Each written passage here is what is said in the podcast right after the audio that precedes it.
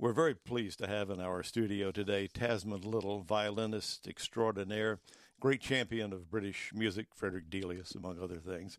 Thank you so much for that. You're, you're our go-to anytime we need. Thank you. Uh, That's Delius or Gerald Finzi or uh, Dame Ethel Smyth, as you have on your new recording Indeed, out on, on yeah. Chandos. And uh, you're the daughter of George Little, who is still with us at 90 years. Absolutely. He celebrated his 90th uh, last November. Great, great actor. But you decided to take up the uh, violin instead. That's right, yes. Studied at the Menuhin School, had uh, Nigel Kennedy as a classmate. Absolutely. And then you've gone on to much concertizing. But as we found out in the summer of 2020, you're going to cease appearing on stage and also, I found out, stop recording, much, much to our uh, distress. But you've been so many places. You've done the Berlin Phil, the New York Philharmonic, down to Australia, all over the world, uh, outreach. Uh, workshops, all that type of thing. So I, I have the feeling you're still going to be very busy. Tell me a little bit about the Naked Violin and some of your uh, community outreach work, which I assume will, will continue. Um, it won't continue in exactly this format because um, I really am going to stop playing. Mm-hmm. I um, I always said that I would stop one day, so it was always when and not if, and I was very clear always that I didn't want my playing to deteriorate. I, I would always, I always said I would stop when I'm at the top of my game. And, uh, and you um, studied with me. I was going to say with Menuhin. I saw Menuhin some years ago, and it was toward the end of his game. Yes, and and yes. He, he went a little too long. Well, I think um, you know he he the performances were so expressive, but obviously there comes a moment where one's technique begins to let you down. And I didn't really want to be in that position. And I mean, even Heifetz, when he was playing in his oh, yeah. 90s, you know, it was still extraordinary, but it wasn't the Heifetz that we all revered. Yeah, we had Isaac Stern So- here, same type of Mm. situation. Yeah. But you've got such a fantastic discography, and you're going to be Yeah. on the airways. Yeah, well, that's lovely to know. Forever- Thank you so forever much. and ever. well, when I stop, I will have recorded 45 um, CDs Wow. and of, of really a broad range of repertoire. So, I I mean, I, think noticed the, yeah. the, the only composers, well, I was going to say I haven't recorded Bach, but in fact, I have recorded a Bach sonata and a Mozart sonata on a disc which is called Partners in Time, which was a follow up to the Naked Violin Mm-hmm. project that I began. And that was with the free download of also Bach uh, solo work and uh, Ysaÿe and Paul Patterson. Um, so, yes, I felt that it was really important to me not only to stop at an appropriate point in time, but stop while I've actually still got enough energy and vitality and desire to do other things with my life. And some of these are going to be musically orientated, but some of them are not. I would like to find opportunities now to develop other aspects of me. Yeah. And, uh, you know, I was a, a person, I was me before I picked up the violin. And, uh, you know, I mean, I obviously, of course, music is just going to remain an intrinsic part of my life, but just not the actual nuts and bolts of playing a violin. And the moment that you stop devoting four or so hours of every single day to practice, your playing just does go downhill. So I can't half play the violin, which is why I also can't record because if I'm going to make a recording, you actually need to have all the stamina at your fingertips because you are playing for about eight to 10 hours every day when you are making that recording. Now, if you're not performing and practicing, then you're not in good enough shape to make a decent recording. Just like an athlete, yeah. Exactly. It's. I think it's more athletic than people realize.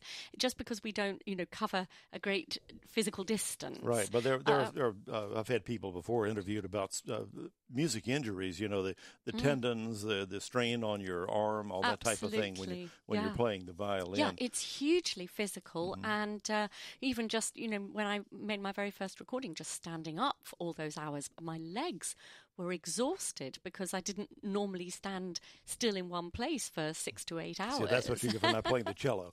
Yes, that's you right.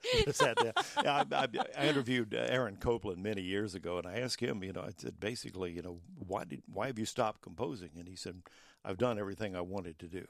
Yes. As far as a composer, he was still conducting, but as a composer, he had basically Yeah. stopped. And I guess it's the same type of thing when you when you when you've reached your goal, and and, and you certainly have. You've done an amazing amount of, of concerts. Well, and- I've certainly done more than I ever dreamed that I would have been able to do. I wouldn't say that I have climbed every single mountain, but I think it is actually literally impossible mm-hmm. because the violin repertoire is massive, and you just can't get through it all. It, it's impossible. But I've, you know, I've I've learnt something like seventy violin concertos and an enormous amount of sonata repertoire and pieces for violin and piano pieces for violin and orchestra. So I have covered a lot of territory, Yes. and I have worked very hard in order to be able to do that. And and that's the thing. I mean, I could. I could have made a decision, say, about 20 years ago or 25 years ago. Okay, now I play 20 concertos and that's it. If people want me, they can pick from this selection.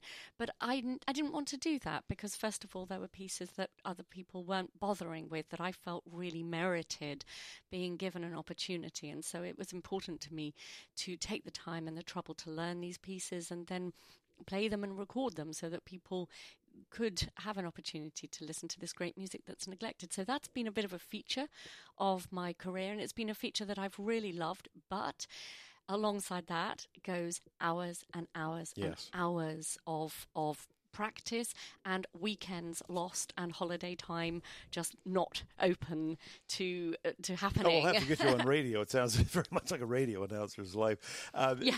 but we do have you here, and uh, this Thursday over at the Williamsburg Winery, you're going to be doing the Cesar Franck A Major Sonata with Olga Kern. yes, I'm Have so you have you uh, done concerts with Olga before? No, no, this Oh, is good. my very first concert with her.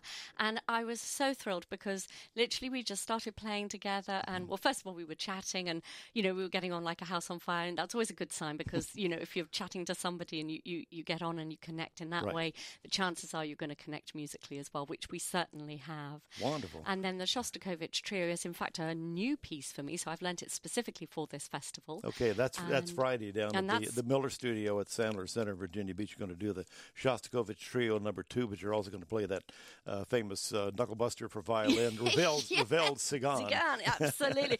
That's right. I mean, it's such a great piece. He wrote it, of course, for the wonderful Hungarian violinist Jelly, Jelly d'Arányi. Yeah. And I gather that he went to hear her in a performance and she just, you know, blew his socks off, as it were. and so he wrote this piece and just chucked everything at her, but the kitchen sink and then and then the kitchen sink Thank as well. but it's not such an easy piece for the piano either, because the piano's got to basically replace the orchestra. So Yes. it's as you know, although the piano doesn't come in for five minutes, it's as virtuosic for the for the piano when it comes in as it is for the violin. Well, you'll keep uh, Olga busy, and Yeah, then, absolutely. And then uh, Nina Kotova is going to be cellist is going to be in the concert as well. Well, we're so glad to have you here. Uh, we would remind everybody these concerts Thursday and Friday they're sold out, according to what I see on the uh, yeah. internet. But in case there are any tickets left, two eight two two eight two two is the number for the Virginia Arts Festival, and online you can check in VA Fest V A F E S T dot org or the box office at their headquarters down by Chrysler Hall in downtown Norfolk.